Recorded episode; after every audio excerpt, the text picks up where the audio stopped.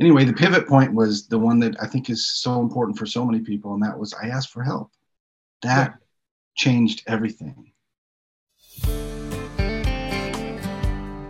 Hi, this is singer songwriter Elizabeth Edwards. Welcome to Giving Voice to Recovery, a place we share ideas and experience for the purpose of inspiring you on your recovery journey.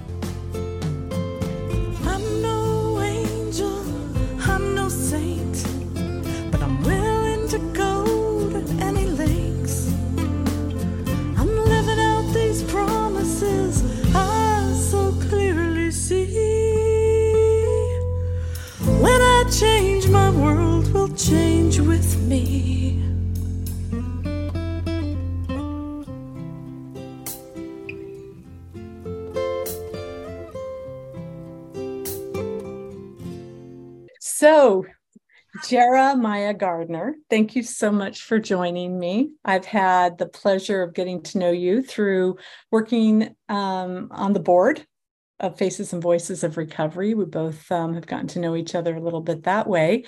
And I just thank you so much for joining me and sharing a little bit of your story around your recovery and your creative life. And so, yeah, I always like to start out with I, I am fascinated with those moments of clarity, those mm. pivot points that take us from the darkness of active addiction that get our attention enough to make that pivot point, that 180 degree turn in recovery. So I always like to start with that. Can you share a little bit about your story about what brought you to recovery? Yeah, of course. It's great to be with you, Elizabeth, for a, a little bit via Zoom. Uh, I look forward to seeing you in person again sometime soon as well.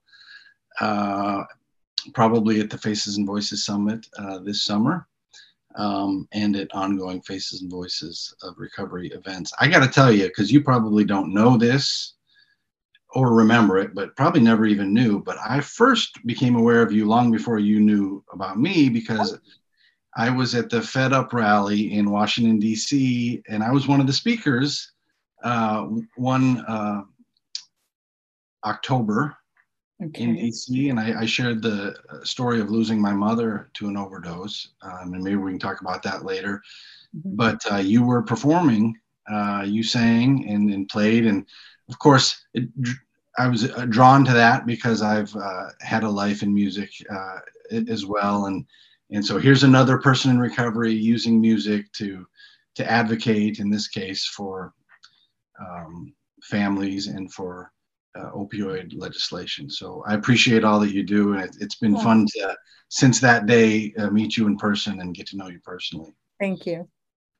Um, so my pivot point, uh, it was in 2006. It was September, and um, it's really hard in retrospect to even know why it was a pivot point. But I woke up in a hotel and uh, it was a Monday morning, and I was it was about ten o'clock in the morning, and I was maybe a little earlier than that. I was late for work, mm. and I wasn't sure how I'd spent the entire evening, and I was really really angry at myself. So I, I woke up angry, frustrated, and crying, and um, for whatever reason, that was the day that I decided in that moment to call a friend who was a social worker and and ask for help. Mm-hmm. And you know, I had tried to to to quit drinking, and you know, I I used some drugs and and drank a lot, and was pretty desperate at that point. My my girlfriend at the time, who I'm lucky enough is my wife today, uh, mm-hmm. she kicked me out of the house, so I was sort of living out of my car and in hotels, and uh, almost like I think maybe in my the back of my mind, seeing my alcoholism to its inevitable end. Maybe I'm not sure. But that morning, I was just, I just remember being angry and frustrated. That's the emotion. So much so that I was crying. Like, how did this happen? Why am I late for work? Um, I did not intend the night before. I'd had a rehearsal with a group that I was performing with. I stopped at the bar after the rehearsal on my way back to my hotel and apparently was there you know the whole night and longer perhaps mm-hmm. and uh, yeah, so that's the main emotion I remember is anger and frustration at like, why did I allow this to happen again? Of course, I was placing it all on myself. Like it was me, it was my decision, my uh, my behavior that led to this. But anyway, the pivot point was the one that I think is so important for so many people, and that was I asked for help. That yeah. changed everything. Uh, you know, hard to see it in the moment, but it changed everything from that point forward. And so not only did I call my friend who was a social worker who was able to get me in treatment later that day hmm. um, mm. at a place, uh, it, actually in a town called Woodstock, Minnesota, which was kind of ironic as a as a musician to end up at Woodstock. It was it wasn't the Woodstock I had planned. Uh, uh, I yeah. dreamed of, I should say. But um, I also, after I called him, I called my girlfriend. I told her I was before I even know, knew for sure I was going. I said I'm I'm going to get help. That was a short conversation, but I let her know. Mm-hmm. I called the group that I'd been performing with because we had a big theater show, uh, like in a week, and I said I'm I'm not going to be able to make it. I'm I'm gonna I got to go get help. I called my boss and again, it's hard to even imagine how I had the gumption to do all this, but I was so sort of broken at that moment mm. that it almost was easy. Like I, I, there was a relief in like, I'm going to tell everybody and I'm going to actually go do something about it. And so I called my boss, my girlfriend, the group I was playing music with, my friend, and I checked out of the hotel when, and he came and picked me up and he drove me to this place and I was still, you know, I didn't feel great. I was still very much yeah. hung over. And uh, I'll never forget what my friend told me on the way to treatment. I've said this to in other settings as well. He said, you know, your life's never going to be the same again, don't you? And um, it just seems so like over the top and dramatic at the time. I'm like, yeah, yeah, yeah, I'm sure it's never going to be the same again but it stuck with me and probably because he ended up being right my life never was the same again. Yeah. i got um, I, I, went to treatment. I had lots of stuff going for me in terms of recovery capital a lot of privilege. I had insurance i had a job. I, in fact i didn't pay for a penny of my um, treatment. And i actually got paid a portion of my salary while i was in treatment which is oh wow. definitely not the norm and I had supportive friends and family and a supportive boss. I just I had a lot to make that a good experience. And and um, it sounds like too just the awareness of knowing that it existed that came from somewhere. A lot of people don't. One of the reasons I do this podcast is to really help people understand that there is a way out. That's why I like to start these conversations with people's way out. Um, you were blessed with some kind of an awareness that that recovery treatment was somewhere around you. I mean, you knew a friend who knew something. So many people don't. So you were blessed that way, but you but you did something so important, and that was you surrendered to it, which is awesome. You know how I knew about it is because my band we had gigs and there was this sign on the highway south of Marshall, Minnesota that we drove by a million times and it was like five miles this way to New Life Treatment Center. There you and go. Joke about, they would joke about dropping me off That's funny. For a long time. So when I finally knew, and I didn't really know exactly, I just knew my friend was sort of in that world as a social worker. Mm. And I, I just called and said, Hey, can you get me some help? I didn't necessarily know that would be treatment or because I, I agree with you. I didn't I didn't know a lot of people that were in recovery that I was aware of anyway. Yeah. Um, you, of course, once you get in recovery yourself, you learn about all the people in your life that, yeah, already in recovery that you just didn't know about, um, which was also a wonderful experience and eye opening in terms of advocacy that I would be become involved with later. But yeah, that was a that was a big day in my life, and I'm I'm just uh, I'll never stop being grateful for it yeah it's it brings up so much gratitude. I, I think i love this topic so much. I mean this is like because of the gratitude i always say that my worst day turned out to be my best day and i just didn't know it at the time but yeah it sounds like and you it another thing that you said you said so much in that and i just want to kind of jump in a little bit. The the synchronicity once you made that that very you know surrendering decision like i can't continue what i'm doing i need to do something different. I don't really know what that looks like but i'm willing to surrender out of desperation really.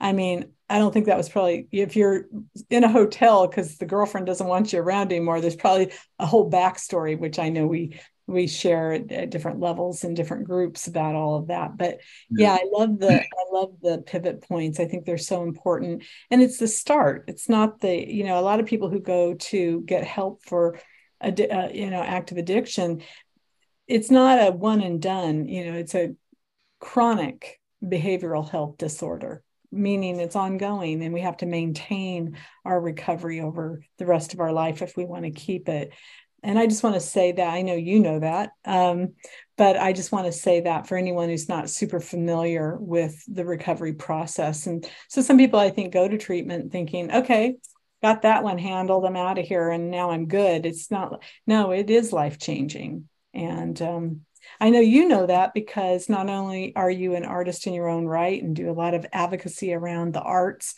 and also advocacy around policy, you work for the Hazelden Betty Ford Foundation. How did that all come about for you? Oh boy, it's um, it's a long story, but uh, maybe I'll just share another pivot point. So that that the pivot point I shared before was really personally a professional pivot point for me was about I don't know, five years into recovery, I, like a lot of folks in recovery, was feeling so much better and more optimistic and ambitious in my life um, that I, I left the career I was in and I went to law school. Mm-hmm. And um, while I was in law school, my first semester, I got a call from another friend who's a filmmaker. And I, I'll never forget this either because I, I, was in the car, I was driving on the freeway, and I, and I hadn't heard from him in a while. And he called and he said he was working on a new documentary about the history of addiction treatment. Mm. Like, what? I didn't really even know why he had an interest in that, but he's a good filmmaker. He's a guitar player and an artist through and through himself. And turned out he had, uh, you know, had his own recovery experience, which I learned and which had spurred his interest. But he said, I just got back from Chicago where I interviewed this guy named William White. Have you ever heard of it? Heard of him? And at the time I hadn't. I'd never heard of him. Um, of course, now I came to know that he's like the most preeminent historian and advocate, um, sort of in the recovery world. Uh, he's a hero of mine. Um, but at the time, I had no idea who he was. But I was interested. I said, I would love to help you with that. Can I? And so I started working with him on this documentary film project about the history of addiction treatment. And we went, we interviewed all sorts of folks. Um, a lot of them who have passed away since, but like preeminent people, including William White. He's, of course, alive still. Um, but in the course of that, uh, I went to Hazelden to interview a, a, historian by the name of Damian McElrath, who was a incredible uh, spiritual leader, a clinician, and a, a longtime administrator at Hazelden, but also, n- most important to me, he wrote a bunch of books about mm. the history. He wrote a couple biographies and a couple of books about the history of Hazelden. And um, and Hazelden, you know, just had had a sort of a its place, a prominent place in the sort of evolution of treatment and recovery in the United States. And that's why I went up there to interview him. But when I was there, I learned that they had a graduate school, an accredited graduate school where you can get a master's degree in addiction studies. And I had gotten so deep into William White that I sort of wanted to be William White. And yeah. a lot of my background was similar to his. I'd been a trainer and a consultant and a writer. And, um, but he had a master's degree in addiction studies.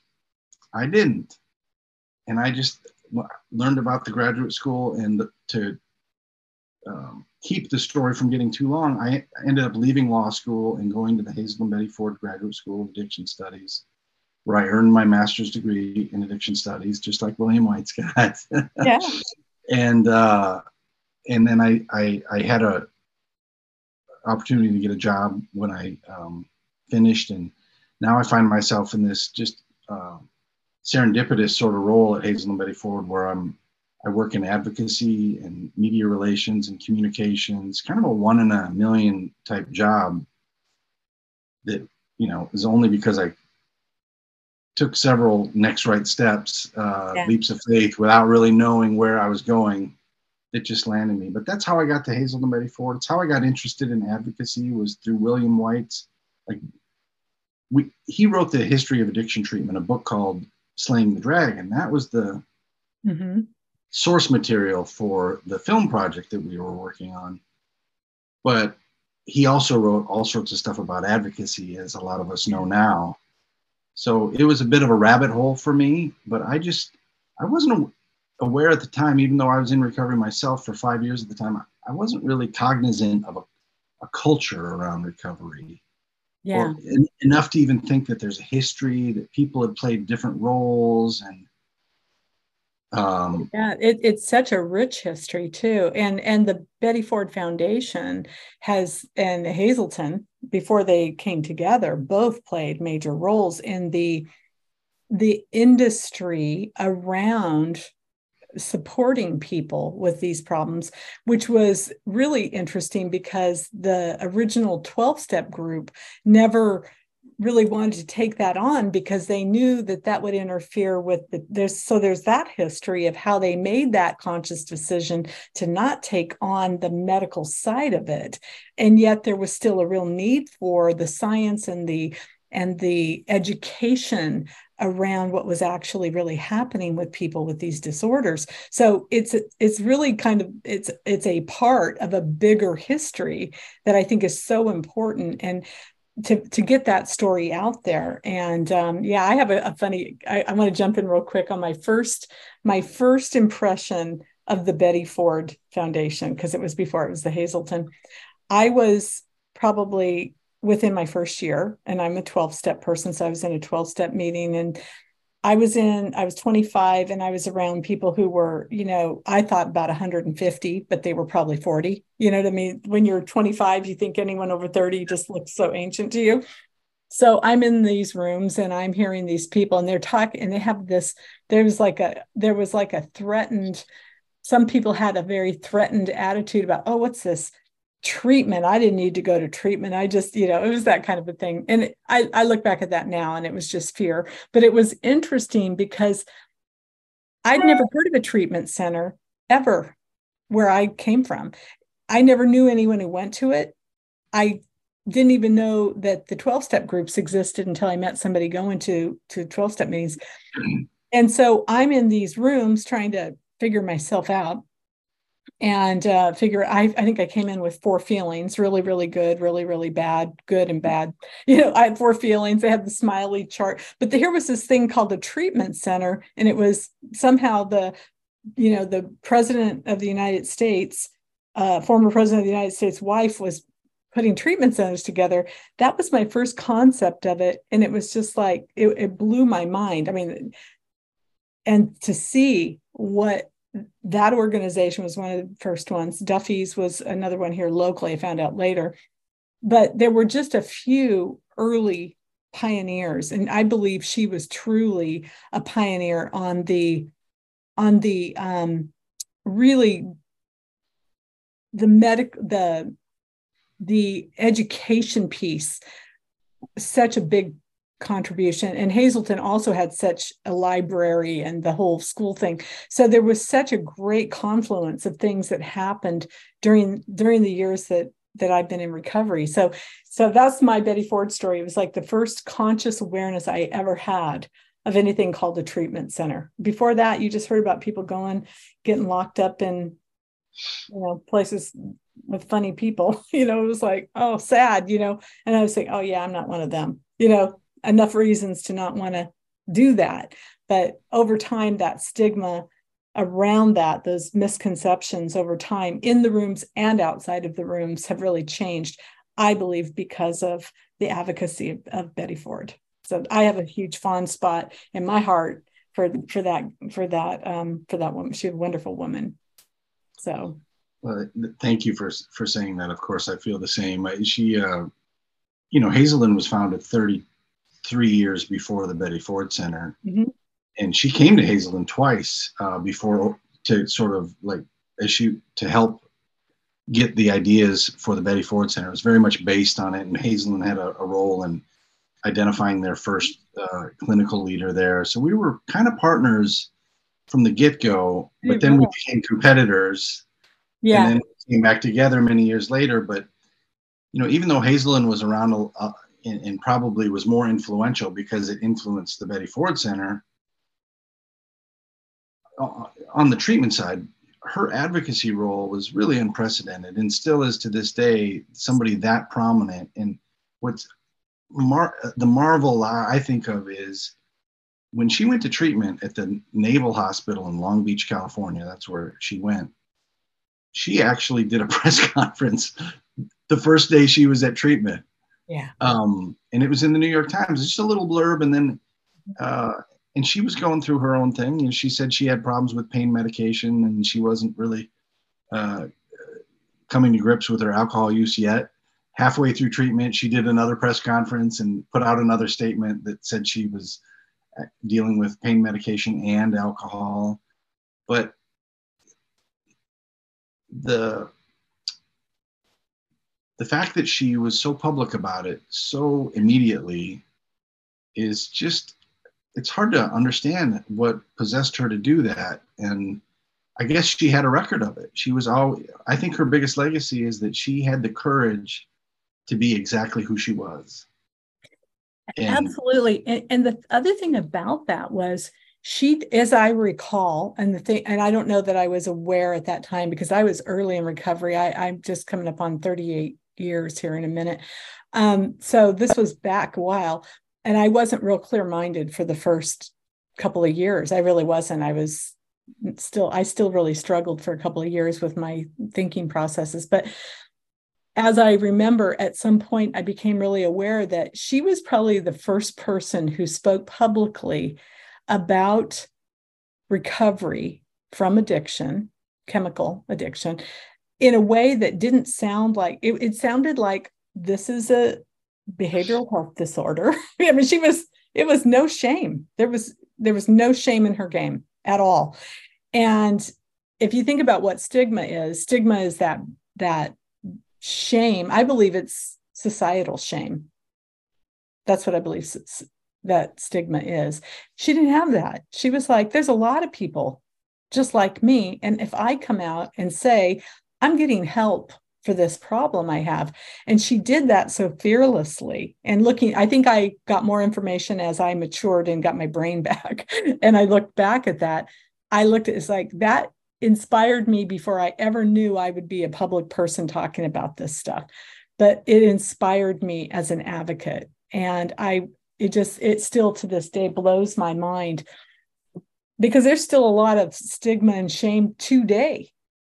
And it wasn't any better then. It was worse because people had just, you know, that was hush hush. And, you know, but so she was incredibly brave. And, and what was so funny about it was she didn't act like it was brave she it was it was in her nature to share her her solution from day one well to share her authentic self um, yeah she she did the same with breast cancer uh, yeah. you know, she's as much of a pioneer in breast cancer advocacy as she is uh, addiction recovery advocacy but you know when she disagreed with her husband in the white house she she let that be known she was just always herself and yeah what I love about that, this courage to be her authentic self, even when she's not her best, which yeah. is such a contrast to the social media environment we live in today, where we always yeah. put our, our, our, our best version of ourselves. Yeah.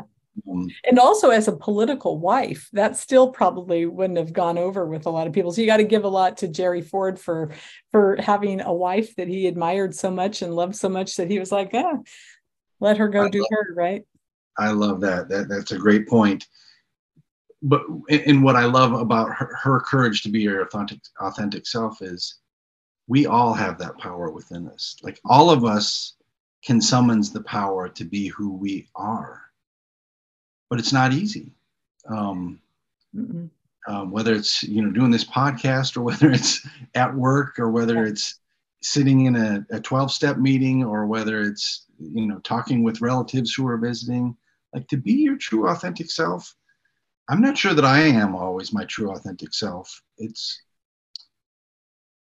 it's something to strive for. It's like it's almost like not not natural but for her for some reason it was just yeah. natural. Or maybe she just had a an inability to not be herself but uh, you know we all have benefited from whatever gave her that courage. And and i like to know that i have that within myself yeah. Too. i it's interesting you bring that point up. That's a great a great point. I i love brene brown. I know you guys published her book which is in a first lot of books her first book and um she talks about vulnerability and that open that living life open hearted and you know i would say in a lot of ways that's what a lot of people would love to be able to do but among other things, having an active addiction going on in our lives keeps us from connecting. It, it it's an isolating kind of illness, and the the shame makes it worse. The I would have loved to have known what she was like, and maybe you can give me some insight on this. And I, not to go too far in this direction, because there's a lot of things I want to ask you about your art and your, and your creative projects but I wonder if there's information about her in her recovered life. She, if she started out on that level, which blew me away, and I was barely blown away by anything at that point. I was still, de- I was still thawing out, right? But for her to show up authentic from day one, and then to be able to be a recovered person, go through some other tough things, and still really you know how, did she get more authentic? Did she i mean she obviously jumped in with both feet on on being very open about breast cancer which wasn't you know obviously um, still with us today as well. Yeah yeah, I don't have any terrific. I, I shouldn't, you know, I didn't unfortunately get to meet her. She passed away in 2011, which was, you know, I, I think I came to Hazelden's graduate school that later that year. So I just missed even sort of that connection. But um, I'm a student of her life for sure. Um, and uh, you know, I've always heard similar things from. You know, I've never heard contradicting things from anybody. It's always she was. It's not like she was a perfect person. I think she had her, you know, her. Um, she was sharp. She was funny. Um, yeah she was warm. She could also be biting, I think, with mm-hmm. people if she, you know, if the situation called for it. Mm-hmm. Um, she was just like the rest of us in recovery. We're not perfect. We are, we, we are all the things. We're just human, right? We're human, and we just happen to have this thing. What's so interesting, though, I think there was must have been just I, I'm going to make a mind read, but there must have just been a tremendous passion for recovery for her to, for her to invest in a foundation. I mean, that's a not a small investment of time and creativity and mental energy. So, yeah, I think that's that's awesome. I have just a great um, deal of regard for for the Hazelden Betty Ford Foundation and, and all the things you guys do now. I do want to pivot a little bit. I, I you know how much I I love you guys. So um, I do want to pivot a little bit and talk about another project that you're really involved in, and that's dissonance. Tell me about dissonance. What brought what it is, what brought you to it, and what you guys tell me all about it. Well, dissonance is a it's a you know, relatively small nonprofit in the Twin Cities here of Minnesota um, that does work at the intersection of recovery, mental health, and creativity in the arts. So, eh, you know, we promote mental health and well-being in and through the arts, and the idea is uh, there's a lot of mythology in the arts world. I, I was part of it as a musician for a lot of my life. Sort of drawn to the sex, drugs, and rock and roll, and the the idea that you you have to be sort of messed up to to really make good art um, or to summons the the creativity that you need. And uh, you know so part of the dissonance mission is to dismantle that and and help people who do have creative lives to know that it's you don't have to be messed up that it's okay to take care of yourself and to be healthy and that you won't lose your creativity um, at the same time, the second part of our mission is to work within that creative community to um, carry that same message, but to the general public, because there's something special about uh, artists that you know people universally consume music and other art. So if you've got a musician such as yourself who can, you know, um, not only share about their recovery, but share great music mm-hmm. and bring people into a room to hear music or to see other kinds of arts or to see a theater performance.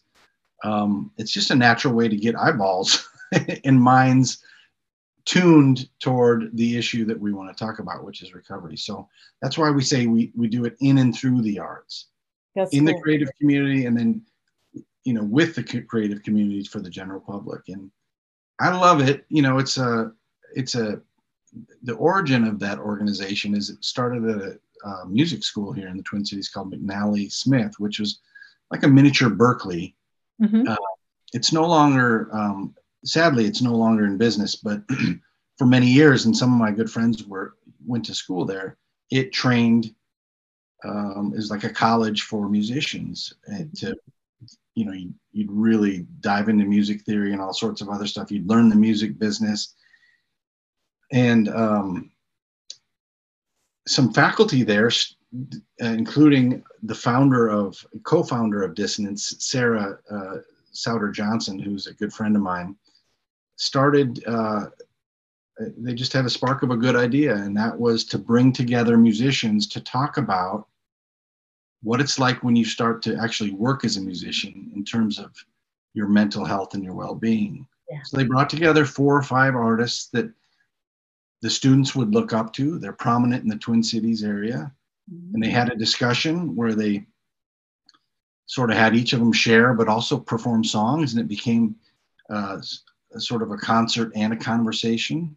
Mm-hmm. And, you know, just like with any good idea or invention, you sort of notice it as soon as you get feedback or as soon as you see it, like, wow, that was powerful. Because it was entertaining, but it was also just deeply interesting and revealing.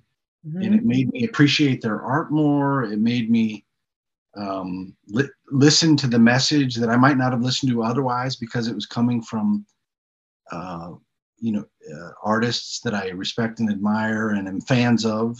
Mm-hmm. And it was just kind of magical. So that this is again before my involvement. They just kept doing that, doing events like that. That's and cool. eventually, once the the um, the co-founders left the school, the school eventually again folded. Uh, but they incorporate decided to take the idea and create a nonprofit, a 501c3, and that's and I got involved at that time. I was invited in, just mutual friends that knew I had an interest in that sort of thing. I played a, a, a prominent role in um, organizing a music festival that Hazelden Betty Ford. Oh, that's uh, right. Yeah. For a number number of years, called Hazel Fest. Right. And um, and of course, I was like, you, you know, I couldn't believe an organization like that it really existed or could exist. You know that that worked in and through the music and arts community and talked about recovery and mental health, it was like the perfect fit for me. Yeah. And so I uh, volunteered to be on the board. I'm still on, I'm a founding board member. I'm still on the board six years later. I, I probably should roll off, but I just can't quit it. um, uh, I think because they're good friends, and I just love the opportunity to be yeah. in, sort of in this I don't even know how to describe it, but being around creative people to me is really nourishing. Absolutely, and, and I think there uh, there's so much that you said there that I want to kind of circle back a little bit. Um, I too have had those conversations with people in the music industry that would say, "Oh, well, you know, everybody knows that I'm a sober person. I sing about it, right? So the um in my own way i'm not hitting anybody over the head with the 12 steps but i'm speaking the language that we all understand and most of us understand in here but that's the language in in the songwriting. But it's funny because a lot of people was like well i need my edge or you know they're not telling me this but you can you can pick this up. But a lot of people have asked me, well, weren't you afraid when you quit that you would lose your ability? I hadn't I had lost my ability to be connected to my art for a number, a, quite a while before I actually had a bottom and got sober. And then after sobriety, I didn't want to go back to music because music actually scared me because I thought I had to be high to be part of it. That's where it took, that was part of my story. But at seven years sober, I the songs started coming through me. And even then i didn't want to perform them i just wanted to write them and have you know send them off to nashville and ask shania twain, twain to sing them or something. You know i was like i was like oh i can't handle that. But what happened was i ended up um, uh, being asked to uh, open a show for a comedian, uh, Mark Lundholm. A lot of people know who and Mark L. And I started doing some shows with him, and people asked me for my CDs, and all I had was a bunch of demos from songs I'd been sending off to publishers in Nashville, trying to get, you know, some big artists to do it. And that's how I got back into it and all the music not all the music but a lot of the music was coming from a sober life at that point. So you write what you know. So it evolved really naturally for me but i can tell you my best work has happened in my later life not in my earlier life uh, before. My before songs i don't i think i have two songs from there that i would even ever want to play for you. So i mean it was like the best stuff actually came in in recovery not in in drinking. But i think there is a lot of myth I like your word myth, around um, a culture of, um, I call it glorified suicide. You know, yeah. it's like cool to be, and it's not cool. It's, it's, if you actually can't stop something that's self-destructive as this, it's, it's actually hell on earth. And anyone who's really been there knows that. So art isn't keeping you there. That's just that's just an excuse. I actually do believe there is correlation between creativity and um, maybe a vulnerability to to becoming addicted. Um, and that is uh, there's kind of a spiritual bypassing that's going on i think when we're reaching for substance outside of ourselves to fill that god-sized hole inside of ourselves which is the mm. way one of the ways that I've heard addiction mm-hmm. described and one that I can attest to. And I think substance that can destroy us can fill that for a moment, long enough to feel connected and feel all those good feelings that keep us going in that direction. But then they we crash and burn with it. But art can also give you that spiritual high. So I think we are at the at the base level people who really need that connection whatever that might be. It might not be in the traditional some kind of traditional spirit you know religious sense. It isn't for me it's more of a spiritual sense. But that is a very important part of my life today and art is one way that i am very much connected to that. So i think there is a vulnerability to people who have a real a real need to connect in that way. Not that all people don't probably have a need to do. I just know that there's a lot of sensitivity in creative people. There and the lack of that connection can feel, I think, pretty painful for for some of us. So I think that's where there might be kind of more of us hanging around in that area. That's my philosophy. That's my theory on that. What do you think about that, Jeremiah? Well, I think that there's something to it, but at the same time, I think that uh, pe- that artists also have a propensity for recovery. This is what I love as a recovering person to be around art and artists is that I think, and everybody might define art differently, but for me, the art that I love and the the part of creativity that I like is is really that it's it's a it's seeking in nature, seeking to mm-hmm. understand you know why we're here. It's big questions. That's what real art is. It's about the big questions of being human and why we're here and to, to be able to then share insights or even creative ways to ask those big questions. Um, and that's a lot of what recovery is i think too. For, for me it's this it's this um, endless thirst to learn more. It's like an adventure. That's you know, I, I always thought and worried that sobriety would be boring. I yeah, I did too. It's just the opposite. I think of how mundane things were when I was drinking a lot. It's like the same stuff over and yeah, over. Stuck in the same loop. Yep. Yep. And and and you know, in recovery, able to just make different decisions and explore more, and do more, and ask more questions, and and and and move towards some sort of uh, insightful life um, usually informed by for me with by connections like i love the conversation we're having mm-hmm. primarily because I f- i'm feeling an intimate connection that just is not normal in day-to-day human life um, I, I, can even go even at Hazelden Betty Ford, like any other job. You can. It's a rat race. I got my to-do list. I got to get everything done, and you're moving from meeting to meeting, and but art and recovery are both a little bit about stopping. Yeah. Seeing what's around you smelling yeah, the making that 18 inch drop down into the heart and experiencing life. You know i have a philosophy about i got a lot of philosophies but you know really we are we we do think we do feel and we do need and when we're lined up like that and we can experience ourselves that way i think that we tend to compartmentalize when we're trying to get things done. And it's a good thing we can do that because that's how we can survive.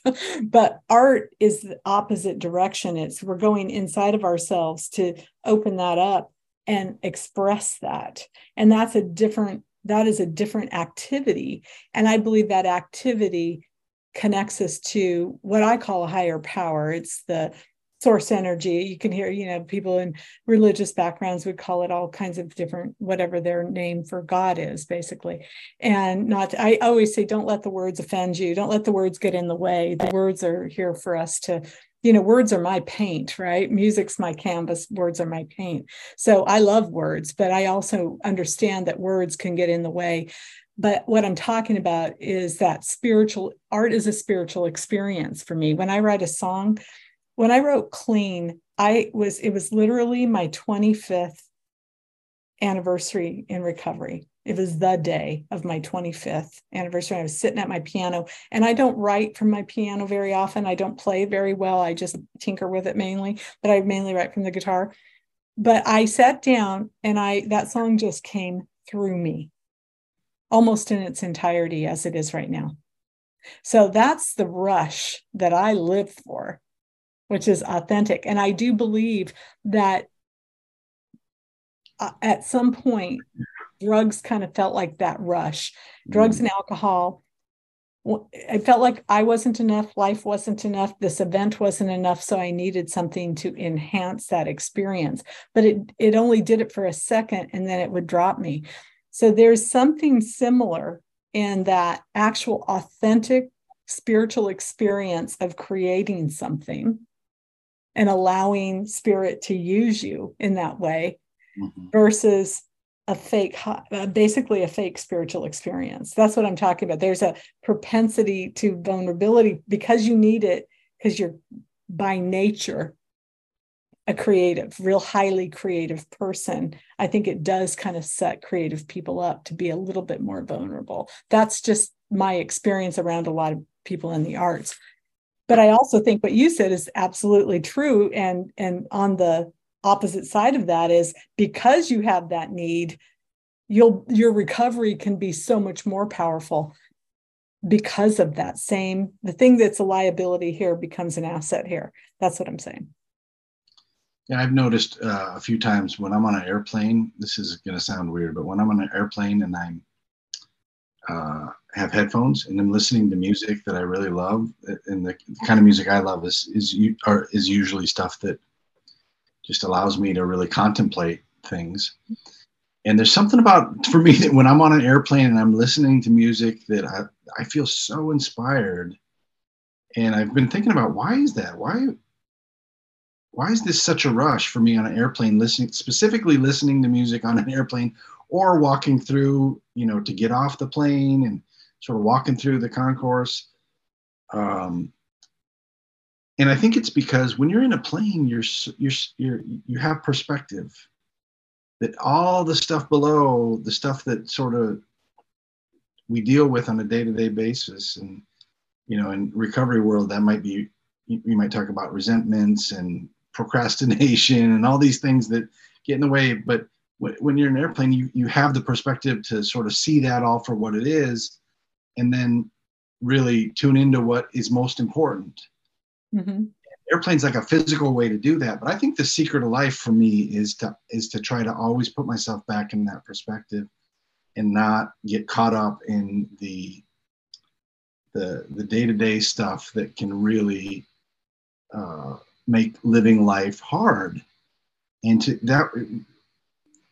And so I think music does that for me. It, it whether it's on a plane, that's like an, a heightened version of it. But even music on the ground takes me that place where I just naturally think in a, a, better perspective. And I think recovery for me is also about, you know, when you if you go to a support meeting or when we're having this conversation right now, again, I'm able to tune out um, a lot of the stuff um, that might, you know, lead me down the wrong paths. Mm-hmm. And so I think having that perspective of what's really important why am I here? What do I care about? What do I want to stand for? What do I want, you know? Um, I just love that that's the kind of life I get to lead now. And I think music and, and being artistic is a little bit like that too.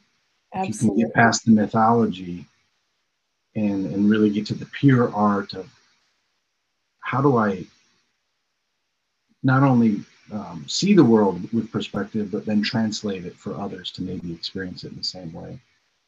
Absolutely. I think art is such a, all of the art is, in a bigger way of saying that would be, it's not, the outcome of it is an amazing thing to be able to create, creating a recording and see that recording go out into the world and have the feedback that people say oh my god that i listen to this song when i'm walking and meditating or or I listen to this song all the way on this trip. I listen, I just hit the replay button.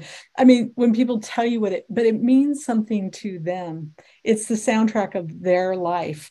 But when it came through me, that's part of the soundtrack of my life. I get to be that vessel for that message. That's not even, it's the gift I bring to the party. It's not, it's not, it's actually in some ways, I feel just like the conduit of the work.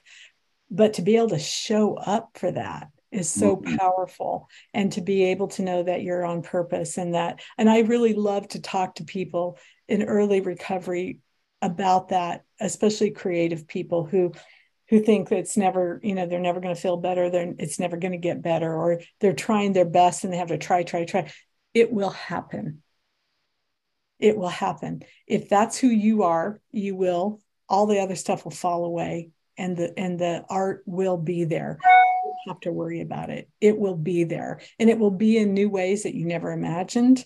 And it will come about in ways that you you couldn't have thought of yourself. And you're a creative person. It will happen. So I think just relaxing into it. And then too, it gives you such a great opportunity to work on all your own fears and the things that hold us back, all the angst. Oh my God, the, the pile of angst I had to move through to trust myself enough to start getting out on stage again and seeing right. people and taking constructive criticism and sometimes just mean vindictive criticism and understanding the difference and that that wasn't about me and that I could learn the difference and know how to take direction from people who wanted to help me get better and also how to recognize that vindictive criticism is really about them and God bless them. And I don't have to take that on. Learning those internal skills to stay safe in my own frame and not have to drink over any of that not have to get unstable around any of it. There's such a power in when you put recovery and art together. So I just love this conversation, mm-hmm. Jeremiah. I know we'll do another one soon. I know you and I are working on some things that hopefully we'll be able to talk about down the road. But where can people get in touch with you through Dissonance? I'm going to put it in the show notes, but how can people get in touch with you guys? Yeah, our website is dissonance, D I S S O N A N C E dot org. And I, I want to highlight one that we, we started recently, and we have some generous donors that have helped make this possible a YouTube series called Dissonance Sessions.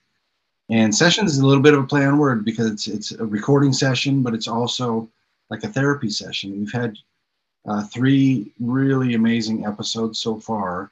And what it is, sort of in the spirit of what I described about dissonance before, it's a concert and a conversation, but it's with our, our, our board chair and co founder, Sarah, who's a brilliant therapist. And so it not only do you get to hear music and hear s- stories behind the music, but you almost get to see a therapy session. I mean, it's not really a therapy session, but it, it has that feel. And uh, I think that's a fascinating sort of inside look for a lot of people. And and that's uh, on YouTube. That's a YouTube series called Dissonance Sessions. Awesome. And you can find it on our website uh, as well, but it's on YouTube. Um, and uh, uh, I just really encourage anybody who sort of likes podcasts and maybe tuning into this. You will definitely like sessions. Uh, and I, well. I actually publish it both through a podcast and through a video channel. So I am giving voice to recovery. Um, so I will um, put in the show notes on uh, both of those sessions, both of those uh, links. And I just can't thank you enough. And um, yeah, thank you so much for for spending some time with me and talking about one of my favorite subjects. Well, thank you for the opportunity and for all that you do in the world of arts. Thanks.